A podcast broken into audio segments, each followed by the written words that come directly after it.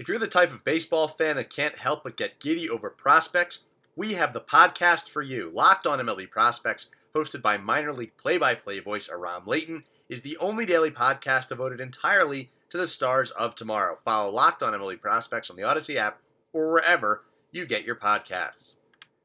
How's it going, everyone? Welcome to a brand new episode of the Locked on Phillies podcast. Today is Tuesday, July 6th, 2021. I, of course, am your host, Dan Wilson coming to you uh, following a long weekend, a weekend in which the Phillies won two of three from the San Diego Padres at home. The Phillies go to Chicago, win one at Wrigley Field, got three more coming up. We will recap and preview everything from those series uh, in just a little bit. But I come to you here Tuesday, July 6th, just a couple of weeks.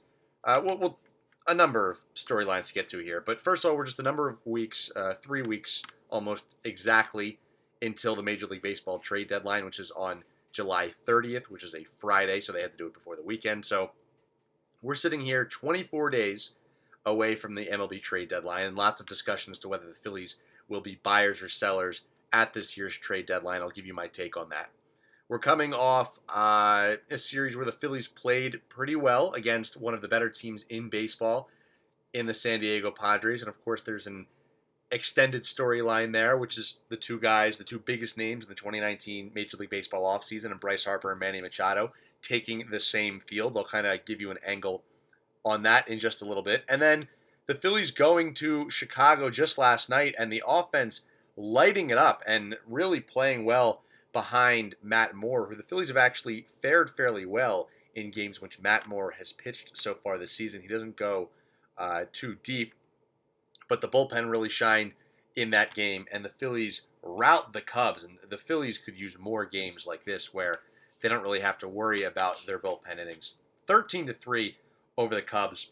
Phenomenal bullpen performances. Pretty good start by Matt Moore. He didn't go too deep into this game. Offense explodes. We'll get into that. But I did want to start with uh, this series against the Padres, then I'll open it up to kind of where I'm at in terms of this trade deadline. First of all, the Phillies and Padres taking the field. Phillies win two of three. Now, it was an interesting way to win two of three. I was actually at the game on Friday, and in typical Phillies fashion, so they get the win. So I'm, not going to be overly negative about this, but what should have been an easy win becomes an incredibly difficult one in very 2021 Phillies fashion. They took a three nothing lead into the bot into the top of the ninth inning, not the bottom of the ninth, the top of the ninth inning and the Padres have not scored a run all game. They pitchers had gone pretty well up to this point. Zack Wheeler, seven and two thirds of scoreless ball. He has been tremendous. By the way, shout out to him and JT Realmuto,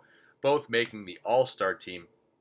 Realmuto, I actually did not expect to be an All Star. The catcher position is always an interesting one when it comes to the All Star game because guys are often looked at more for their defense and it's not exactly a deep position in terms of offense. And JT Realmuto, though he hasn't been the best catcher in baseball this year, even in the NL, I mean, the starting catcher job is going to go to Buster Posey in the National League. He's just been tremendous and kind of turning back the clock, if you will. But Realmuto being basically the only plus defender uh, that the Phillies have, and still having a down year by his own standards, but it hits more than a number of other catchers in baseball. So he's in the All Star game but Zack Wheeler deserves every bit of the nod eh, to this year's All Star game. So he goes seven and two thirds, four hits, no runs, nine strikeouts, 114 pitches. I was at the game on Friday, as I mentioned. A lot of people wanted him to finish out that inning. So Jose Alvarado, who was named the closer and stayed in that role officially for about a week. Alvarado comes in basically for a four out save. He comes in, finishes out the eighth, goes back in for the ninth, ultimately allows three earned runs on his expense. So again, in that top of the ninth inning, it started with Jake Cronenworth walk. Of course, the dreaded leadoff walk comes back to bite the Phillies. Manny Machado strikes out. We'll get to him and Bryce in a second. Tatis, Fernando Tatis Jr., who's the best player on the field, he doubles to left center field, the second double of the game. That scores Cronenworth. It's 3 1. Trent Grisham walks. Ranger Suarez then has to come in. He gets a ground out from Eric Hosmer, but Jurickson Profar doubles down the left field line to tease Grisham's score, and we have ourselves a tie game. And eventually, in the bottom of the tenth, the Phillies did come back and win. Actually, so, just on a personal note, I don't believe I, I was thinking about this the other day. I somehow think that I have never seen a walk-off home run in person. I've seen a number of walk-offs, and I've actually seen a few this year. I was saw the Phillies walk off the Yankees on that base hit to the third baseman uh, by Jean Segura. I was then just a few weeks later up in New York for the Phillies Mets doubleheader, and I saw the Mets walk off the Phillies, and then I was at this, but I don't believe I've ever actually seen a walk off home run. Well, I believe that I had for just a few minutes there. Brad Miller rips one to center field, and it hit the top of like the padding right in front of the bullpen at Citizens Bank Park. Everyone reacted like it was a home run. He actually rounded all of the bases and stormed home plate. And I think the scoreboard even changed to 6 3 at first. I was listening back to the broadcast. They thought it was a home run. But upon further review, it was scored a double. Phillies win 4 3. Not that it really matters, but somehow I've never seen a walk off home run in person. Turns out to be an exciting game. Phillies get the win. But it was, they should have never had to go to Suarez in that position. It was annoying that they had to go to the 10th inning. So they make things interesting, but come away with a win.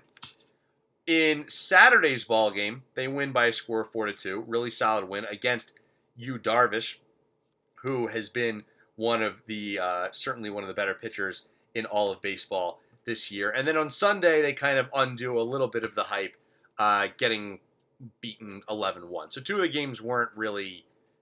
Well, the first game of the series shouldn't have been close, and then it became close in the end. Second game, they win by two runs. On Sunday, they get beat 11 1, and then on Monday, they beat the Cubs and turn it right back around 13 3. And again, I'll get to that game in a second. A uh, few takeaways from this series. Number one, I mentioned Jose Alvarado was basically the closer for like a week there. One thing, I've been very critical of obviously Joe Girardi much of this season, though I thought he's been ever since he brought Neftali Feliz in two high leverage situations and they had to DFA him just because the guy was given no shot. I thought I don't can't think of a move that I've really taken issue with uh, in terms of Joe Girardi. Now I actually probably would have left Zack Wheeler in to try and finish that inning the other day against the Padres, but any conventional I would say it would be the conventional decision to go to your bullpen in that situation. I just don't have a ton of faith in this bullpen at this point. Wheeler's at 114 pitches. He's been the best pitcher and the best player on your team all season long. You see if you can drag one more out out of him. Maybe you go to Alvarado to start the ninth. Things go a little bit differently. But one thing that it's not a pet peeve of mine, but I guess I just would do slightly differently in if I were Joe Girardi, and I don't think this is necessarily costing the Phillies games, but more maybe from a mental standpoint, and who knows, maybe it is is that he's dead set on naming a closer. Now, I get it. The guy managed in New York and had Mariano Rivera, the greatest guy to ever do the job. There was no closer debates ever. You always knew who your closer was each and every day, week, month, year, even, right? With this Phillies team, I don't know if there is a bona fide closer on the roster. Like it was Hector Neris for a while, and then you went to Alvarado for a week, and now it actually seems like it's Ranger Suarez, who, if anyone's going to be your closer on the team. I think it should be Ranger Suarez at this point. I think he's been your most reliable bullpen arm throughout the course of the season. But I don't necessarily feel the need. I know he likes assigning guys bullpen roles. He actually spoke about that in spring training, and I alluded to that in one of our shows back in March or something of that like that. He certainly likes to put a label on who the closer is. I don't know if there's anyone who has fully earned that closer's role. Like in this case, I think Ranger Suarez is the most deserving guy, but if the top of the order is coming up in like the seventh, eighth inning, whatever the case is, and I need six big outs on any given night, but it's not the final three. Like Ranger Suarez has proven the ability to go multiple innings, so there might be some nights that I would rather him pitch the sixth, seventh, and eighth rather than saving him from the for the ninth, if that makes sense. So I don't necessarily feel the need the way that Joe Girardi does. I wouldn't personally feel the need to name a closer, but it seems like Ranger Suarez is that guy. It seems like we're transitioning into that type of role, and I don't think you need to look any further than Monday's ball game where Jose Alvarado came in with a ginormous lead. He pitched the eighth, and I don't think you would usually pitch your closer in an eighth inning of a blowout. So I think the Jose Alvarado as a closer experiment, if you want to call it that, lasted again all about a week to 10 days or so. I forget the exact day they named him that spot. I think it was actually the day that New York series started, and now we're sitting here on Monday, July 5th, a week and change later, and basically he's out of that role. So Suarez has certainly been one of the most reliable, I, I would say the most reliable guy in the bullpen this season. And he now, I think, as of today, is the Phillies closer, although I think there are instances where I would use him earlier, and maybe stretch him out over more innings because he's proven the ability to do that. One last thing I wanted to hit on here uh, before we go to the break is just Harper and Machado, and one something that really hit me when I was sitting in the stands um, back on Friday when the Phillies were playing the Padres. First of all, a few things. One, it was it is nice kind of go through the season and play this full season out again, and they're not just in the bubble of like playing the American League East and National League East. Like the Phillies this week are playing the Chicago Cubs in Wrigley Field, and it's been a while since I've watched a Phillies game at Wrigley Field on TV, or been a while since I've been in person to a Phillies game and seen a team like the Padres, who's on the in the National League West and has stars that I would like to go see. Fernando Tatis Jr., one of the be- biggest stars in the game today, actually playing his first games ever against the Phillies or in Philadelphia in generals in his entire career. So he was really cool to see. But it struck me as I'm sitting there and they're going through the starting lineups and we're going through the game that a few years ago, what kind of odds could you have gotten that when the Phillies, when Manny Machado signed a 10 year, $300 million contract with the Padres, and then, you know, like a week and a half later, not even, on the final day of February 2019, this was, Bryce Harper signed to the Phillies 13 years, 330 million. That when those two teams square off, when the Padres and Phillies square off just three years later, not not even three years later, in the year 2021, so two and like a half years later, that neither one of those guys would be the biggest star on the field. Bryce Harper is still the biggest star on the Phillies roster, but Machado's not even the best guy on his own team. Fernando Tatis Jr., who, not unsurprisingly, is the starting shortstop for the National League in the All Star game, is one of the biggest stars in all of baseball, and his numbers are just on another level right now. I was actually doing a comparison uh, in preparation of this podcast, and a job I've referenced a number of times on this show here is my job at uh, 94 WIP Sports Radio in Philadelphia, and we were kind of doing the Harper Machado comparison thing a few times in reference to this Padres series that was coming up as of last week and is since passed as of this week. And I would argue that I think Bryce Harper has been the better, certainly offensive player since the two of them signed their deals. Machado ha- has played some more games than Harper. Harper has missed time, and certainly the injury history that Harper has racked up already in his first three years is concerning.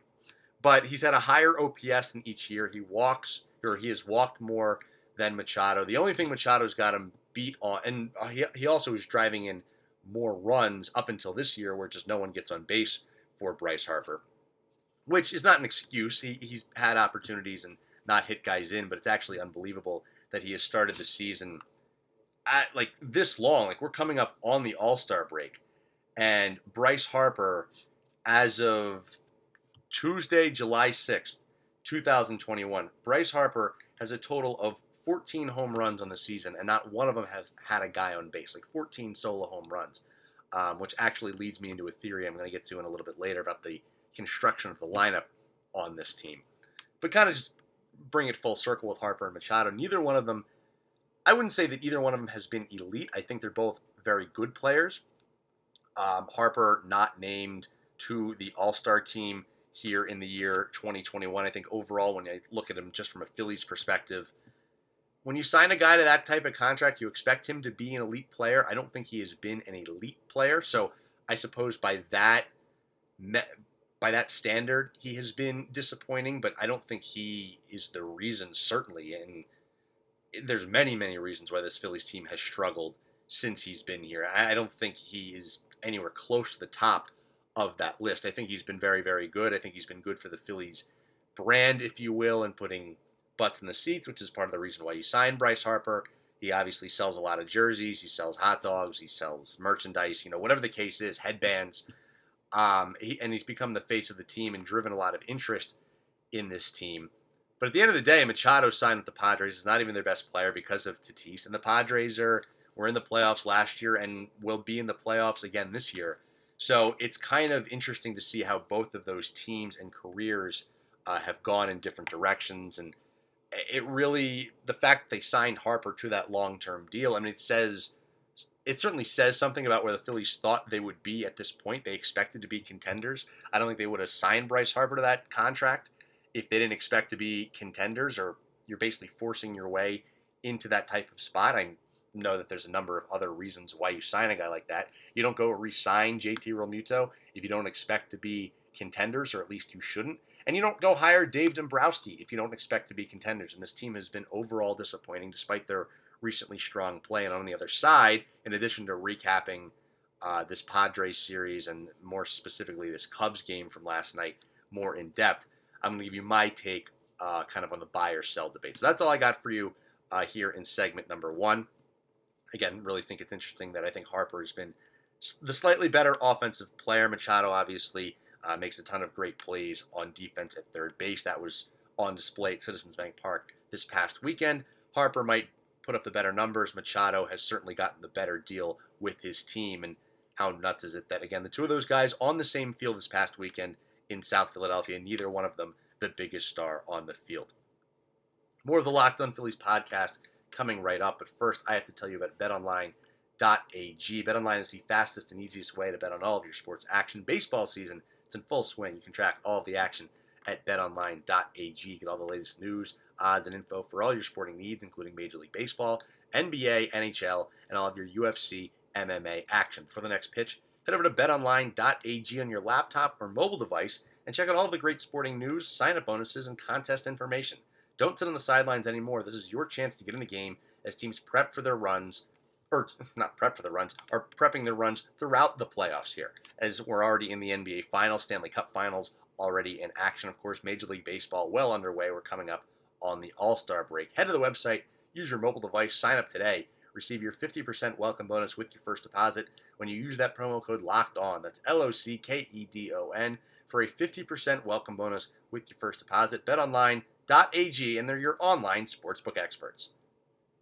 Also, have to tell you about RockAuto.com. With the ever increasing numbers of makes and models, it's now impossible for to, for your local chain auto parts store to stock all of the parts you need.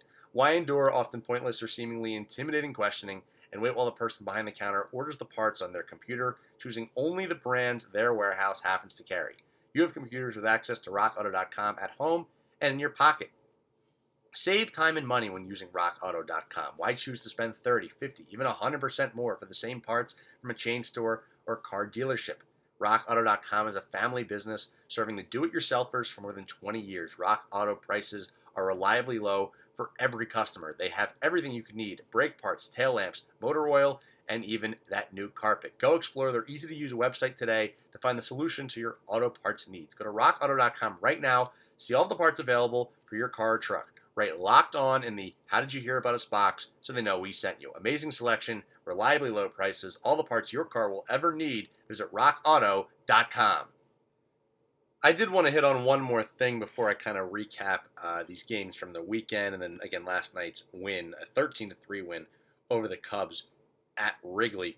So, in terms of the lineup construction, we've seen Joe Girardi toy a lot around with who's going to be the closer and you know, when there's roles that are assigned, that applies to the bullpen and pitching, but it also applies to the starting lineup. And I remember not so long ago, it was, you know, a couple months ago now, where it's we started the season with Andrew McCutchen in the leadoff spot. And I will admit, and I'll give a shout out to uh, Ray Dunn here, Ray Dunn, uh, Berg DeBell. He's been on the podcast before at Ray Dunn BTB, doing great work for the Edenton Steamers down in North Carolina summer collegiate team. And, you know, he called me out. Now, I, I can take it.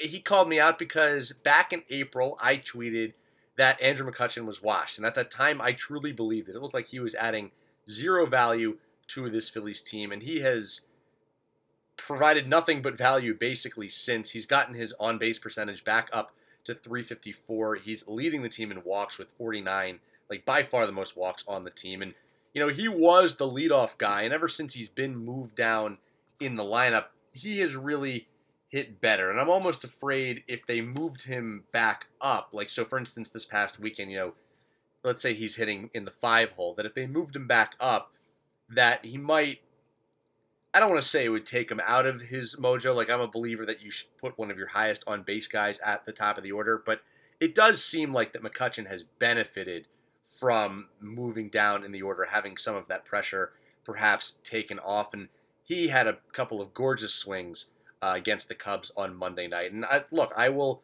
own up to it that I was wrong. Ray, you are 100% correct. He tweeted, uh, you know, watch how they switch sides. It was a Markelle Fultz tweet from a couple years back. I said he was 100% washed. I was admiring his beautiful swings just yesterday. And I look, the reverse Buzz Jinx, which as I've mentioned a few times on this podcast, Buzz being my nickname for middle school, high school, college, and beyond. The, the Buzz Jinx is undefeated. I said Andrew McCutchen was washed, and I, you know, he's no longer washed. So you can all uh, thank me for that. But the question is, is what is the best way to construct this lineup? Because I do not believe Odubel Herrera, who has been the leadoff guy for some time for the Phillies, is the answer. He has the among guys who have qualified on the team so far this year. His on base percentage is now the second lowest on the team. It's 294, dipped below 300. The only guy with a lower on base is Alec Bohm, who's obviously had a ton of struggles this year. But if you just sort the offense by on base percentage, highest on base on the team is Jean Segura. Now, he doesn't walk as much as, say, your prototypical leadoff hitter. McCutchen, as I mentioned, leading the team in walks, his on base up to 354. Segura's on base is 376.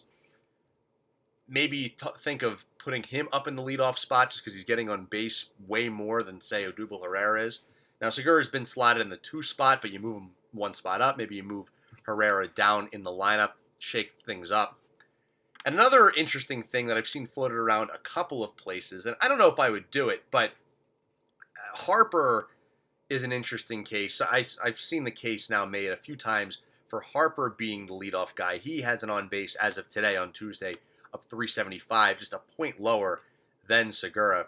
And it's not like he drives in a ton of runs anyway. Like if you ask someone who's driven in more runs this year, Jean Segura, Bryce Harper, you'd say Bryce Harper, and you'd be correct he's driven in 26, but Segura's driven in 21. Like the disparity's not that big. And again, Harper has 14 home runs all solo. Like it's not like he's driving in guy. Like uh, oftentimes he's coming up with guys not on base anyway.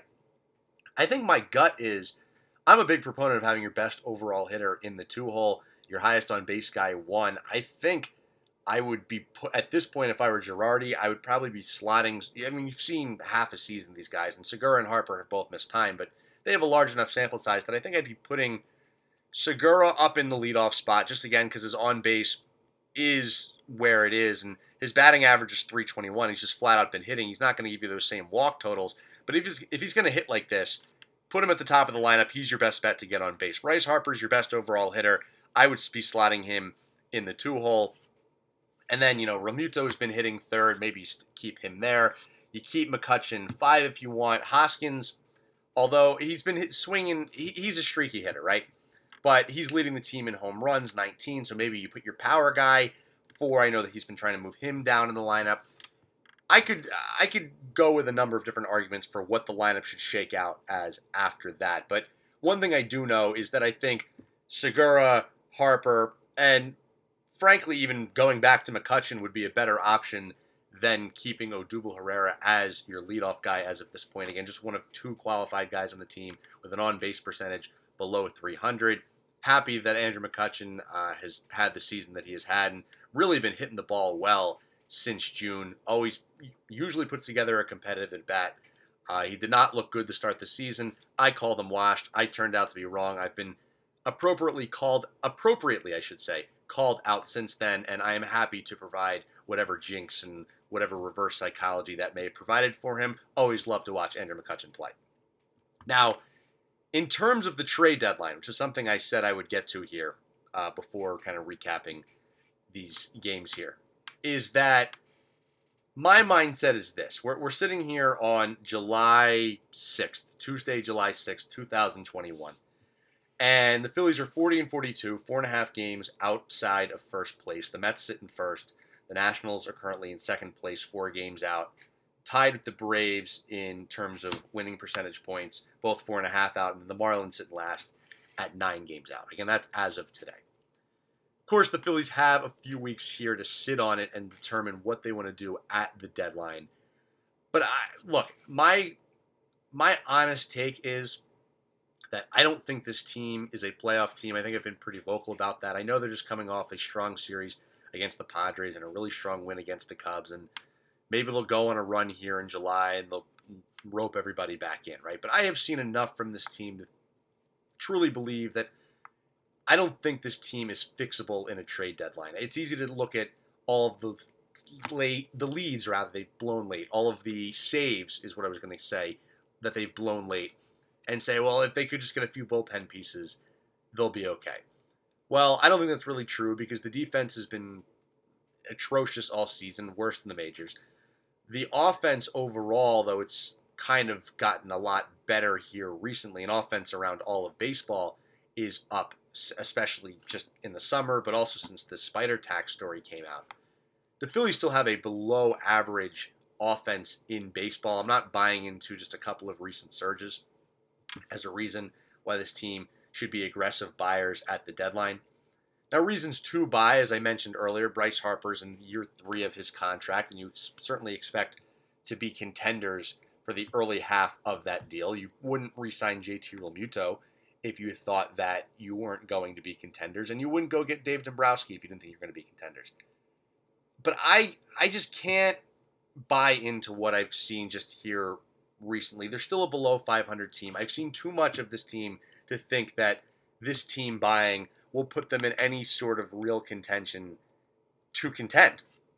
And even if somehow they did go on a run here and won the NL East, which has been a very, very down division this year, and they're still four and a half out and would have to jump multiple teams, but in a hypothetical situation where they did all of that, I know the baseball playoffs, anything can happen more so than, say, some other sports like basketball, right? I can't even imagine what this team would look like in a playoff setting with defensive deficiencies all over the field, a bullpen that has been atrocious for the most part this season. I guess in this hypothetical scenario, they pitched a lot better down the stretch, but I guess I just do not see a scenario in which the 2021 Phillies can be a contender. I hope this is another reverse jinx situation. I counted out Andrew McCutchen, and he's been really, really good since.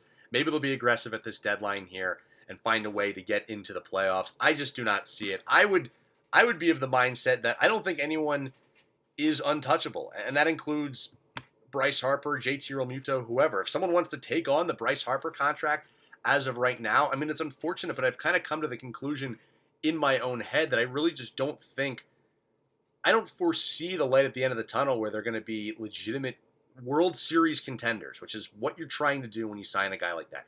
I don't see the scenario where they are World Series contenders during the prime of Bryce Harper. Like we're in year three of his contract. He's not going to be good for all 13 years of those deals. All 13 years of that deal. You signed that because you wanted to finish out his career in Philadelphia till age 39, and you hoped that you would be good with him in the first half of that. I was talking earlier about the comparisons between him and Manny Machado, and Manny Machado's prime right now, although it's I think it's slightly been worse since he's got gotten to San Diego than Bryce Harper. But that team is good and not even led by Manny Machado, and therefore they're not going to sell off one of their pieces. Like they're going to be in full buy mode because they believe they can win the World Series. I don't think the Phillies are in that position. I think they have too many holes up and down this team. They have found ways to lose too many games this season.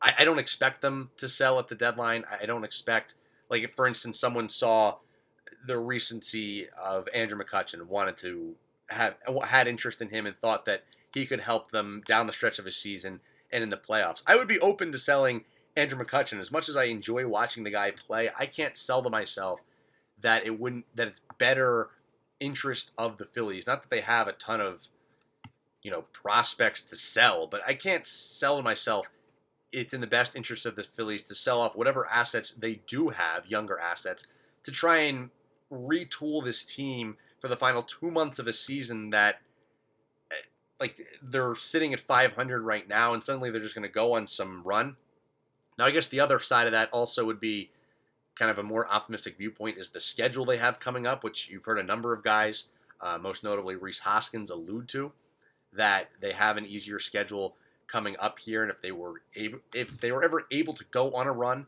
it would be now.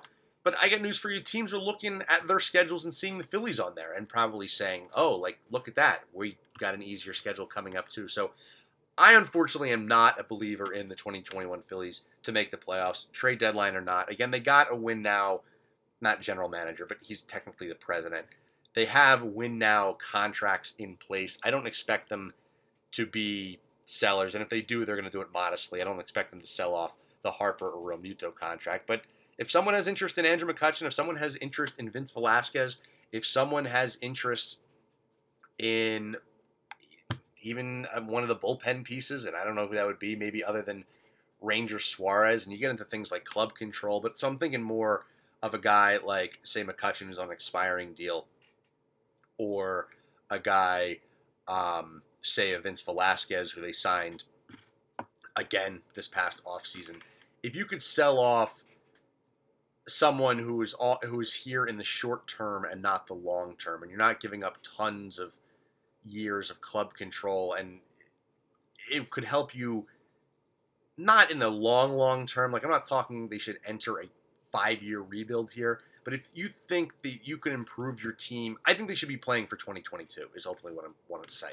If a trade is out there that can make them better in the year 2022 or 2023, so that Realmuto and Harper are still in their primes and you can actually make a legitimate run at this thing, not in 2021. We're all going to buy into this fool's gold of whatever type of run they're going to spark here after this series in San Diego and a win with the Cubs and whatever kind of run they're going to go on here just before or after the All Star break in July. If you can make your team better, and this would be the mindset if I were Dombrowski, and I don't expect them to, to do this, this is just what I would do. I would be playing for the year 2022 and 2023. I think that's your best bet. It can be difficult to do, but I think selling at the deadline is probably the wiser move than buying and going all in on the year 2021. Uh, quickly recapping uh, the weekend series again, the Phillies won a game in 10 innings on Friday, four to three. Shouldn't even gotten to the 10th. They win the game four to two over the Padres on Saturday. A game that had tons of rain delays. Manny Machado went yard in the first inning. It was a two-run home run. They go up two nothing, uh, but it was basically all Phillies from there. Bryce Harper comes back with a home run in the bottom of the second. Hoskins homers uh, in the bottom of the second that made it 2-2. Harper hit a sac fly in the sixth that made it 3-2. Hoskins doubled the left that made it 4-2. So all Hoskins and Harper for the most part. Again, Yu Darvish, Yu Darvish, who has pitched very well this season, he goes six innings, allows all four of those runs. And, uh, you know, shout out to the Phillies bullpen in this game, locking it down in the seventh, eighth, and ninth. Zach Eflin goes six innings, two runs. Bailey Falter, who's been really, really good so far this season, a 257 ERA, a .86 whip thus far. And I think a big reason as to why you're even seeing Ranger Suarez in this role as the closer to begin with, because Falter's another lefty, kind of like a 2.0 version of Ranger Suarez, another lefty who can go multiple innings, where they were using that piggyback role with Spencer Howard when he was on the major league team. And so it's another guy that already has at his disposal. He gives them a scoreless inning. Archie Bradley gives a scoreless inning. Ranger Suarez gives the scoreless inning for the save in the ninth, and the Phillies win that one. And then they just got blown off the field on Sunday, 11-1. Only run was a JT Realmuto homer in the sixth inning, but that was a really, really a forgettable game for the Phils. And Velasquez goes six innings, allows five runs. His ERA's at four five. He's been probably a serviceable back end of the rotation guy, like a five starter so far this year, um, which is also just out of necessity because of basically what they tried to do early in their season with Matt Moore and Chase Anderson, and Moore still giving them starts, but certainly Chase Anderson at this point is not getting the nod as a starter. They're going with Vince Velasquez, and then on Monday, wish we had more games to speak of like this this season. Phillies win 13 to 3. Offense explodes. Matt Moore only going four innings. So I'm going to get to why I think the bullpen was really key in this game, even though it wasn't close. Uh, Knapp had a home run. Again, uh, he was starting in place of JT Realmuto. Got to get him some off days at some point. So Knapp comes in as the backup catcher. He homers. Didi Gregorius hit a home run. McCutchen had a really nice swing on an RBI double. He had a couple of doubles in this game. Really nice swings.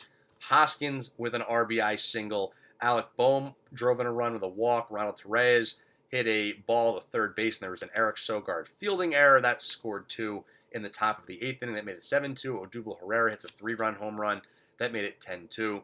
Alvarado came came in again in a blowout, allowed a home run to Javier Baez that was 10 3. Top of the ninth inning, Hoskins and Bohm both homer off the position player Sogard. Final score 13 to 3. Uh, your winning pitcher was Connor Brogdon, who went two innings in relief of Matt Moore, who only went four. That's why he didn't get the win in this one. But, you know, big lead or not, there were some meaningful bullpen innings in there, especially from Brogdon. Based upon how this bullpen is pitched, I think it is huge that the bullpen basically only, eh, not basically, only allowed one run. It was the Alvarado home run to Baez. And so you get five innings, one run ball out of your bullpen. If you could get anything close to that on a nightly basis, I'm not saying this team would turn around, but it would certainly be loads more competitive with all the load leads they have blown. So that's going to do it for uh, you know game one in Chicago. Still three games left, as now it's just six games before the All Star break. Three more at Wrigley, three more at Fenway. So the Phillies are getting a tour of baseball's oldest ballparks here this week, and always fun teams and ballparks to play in. In the final segment, going to preview tonight's game against the Cubs and a little bit of a, uh, a, a, for, a familiar face for the Phillies and certainly the Phillies fan base. We'll talk about that on the other side. But first, I have to tell you about Built Bar. Built Bar is the best tasting protein bar ever. And right now, they have a limited time flavor. the built Grasshopper Cookie. Available this week only, July 6th to the 9th, Get the new Built Bar flavor, the Grasshopper Cookie. Well, what does it taste like? This is the Built Bar's version of the classic Thin Mint Cookie. All the flavor without all the sugar. 150 calories, 17 grams of protein, only 5 grams of sugar. Did you know the Built Bar has tons of delicious flavors? There's something for everyone. When you talk to a Built Bar fan, they're definitely passionate about their favorites. If you don't know the Built Bar flavors by now, you're certainly missing out. There's coconut, cherry barcia, raspberry, mint brownie, double chocolate, salted caramel, strawberry, orange, cookies and cream, and of course, German chocolate. If you haven't tried all the flavors by now, you can get the mix box where you get two of each of the nine flavors. Not only are Built Bar flavors the best tasting, but they're healthy too. 17 to 18 grams of protein, calories ranging from 130 to 180 calories, 4 to 5 grams of sugar, 4 to 5 grams of net carbs, amazing flavors, all tasty, all healthy. Order today, get that grasshopper cookie, raspberry, whatever you like, even that mix box. Go to builtbar.com, use that promo code locked on, and you'll get 15% off your first order. Again, use that promo code locked on, and you'll get 15% off builtbar.com. One last time, use that promo code locked on for 15% off at builtbar.com. Final segment of today's Locked On Phillies podcast. Covered a lot here as we recap what was a busy weekend for the Phils. Explain to you why, as op- as optimistic I was, as I would love to be about this Phillies team, I, and I would love to be optimistic, and I'm sure I'll end up talking myself into this team if they go on a run here in July and say, yeah, they should buy and really go for it this year. Just my head tells me that this team is not good enough. There's too many issues to fix in a trade deadline, and I would quite literally make everyone available. If guys are gonna, if other teams are gonna call about your players, I'm listening, trying to make the best deal for my team. If I'm Dave Dombrowski for the year 2022 and 2023, covered a little bit of a comparison between Bryce Harper and Manny Machado. Recap the Padres series. Recapped last night's win over the Chicago Cubs. And the Phillies go tonight trying to win game two at Wrigley Field. And this is one of my, in my opinion, one of the most anti- highly anticipated games of the entire season. If the Phillies, and spe- specifically, I can speak, if most specifically the Phillies offense has a pulse, they will win this game tonight because on the mound for the Chicago Cubs is familiar face of the Phillies and the familiar face for the Cubs, and he, he went back there. It's Jake Arrieta. Jake Arrieta, who of course signed a played three years for the Phillies. Uh, you know, he was on the Phillies team from 2018, 2019, 2020, returned to the Cubs this past offseason. He was on a three year, $25 million a year deal, $75 million total. And he was nothing but disappointing here in Philadelphia. You go through his ERAs. He had a 3.96 ERA the first year, that climbed 464 in 2019, 508 last year, and it wasn't even so much how much he regressed or how disappointing he was. I mean, you remember you go back five years, he was like the best pitcher in baseball when he was with the Cubs. Well, he came to Philly, and it wasn't that just he was disappointing, but he had an attitude about it. I think back, one of my favorite moments was he hit a home run in San Francisco and then proceeded to complain that other guys weren't hitting behind him, uh, just because he would point the finger at other guys, uh, other teammates of his, basically the offense. That like, look, I can hit and you know you guys can't. Or he once blamed openly Scott Kingery for an error. Like he, he was very, he always gave off a me first attitude. Never the biggest Jake Arrieta fan. Disliked him. I not. I shouldn't say never. I was a big fan when they got him on the way out. I don't think anyone really misses Jake Arrieta. And the Phillies absolutely need to win this game. Like Jake Arrieta stinks. He's got a 5.57 ERA, a 1.57 WHIP on the season. I'm hyping this up. I just said he stinks. I'm sure the Phillies will find a way to get shut down by him in tonight's game. But if the Phillies offense has a pulse, they will find a way to win this game. Aaron Nola is on the bump. He is oftentimes does not seem like he he's a very calm, cool, and collected kind of guy, and he's obviously been disappointing so far this season. He's coming off an outing against the Marlins where he got rocked, just went four and two thirds, allowed seven runs. He had 11 strikeouts, but couldn't even get through the fifth. Uh, and again, seven runs charged to him in that game. So his ERA, which was below four going into that game, now climbed back up to 444 really, really hope they can get a good start out of him on the road, where, of course, he struggles more so than at home.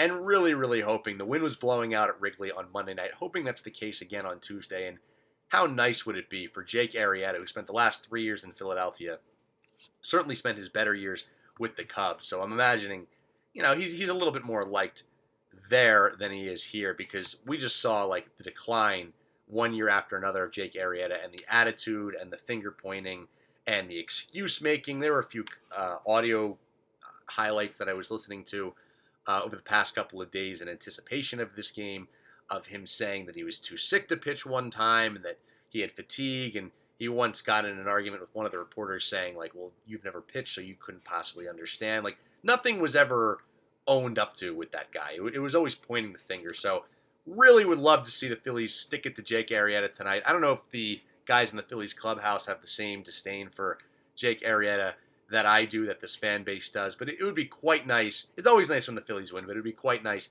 if they could do it tonight to Jake Arrieta, and really, really hoping for a solid start out of Aaron Nola. That's going to do it for today's episode of the Locked On Phillies podcast. Make sure you are subscribed on Apple and Spotify, on the Odyssey app, wherever you get your podcast, and make sure you're following the podcast on Twitter at LO underscore Phillies and myself at Dan underscore Wilson 4. Today on the Locked On Today podcast, what's the key for the Phoenix Suns in the NBA Finals? Get more of the sports news you need in less time with the Locked On Today podcast. Follow the Locked On Today podcast on the Odyssey app or wherever you get your podcasts.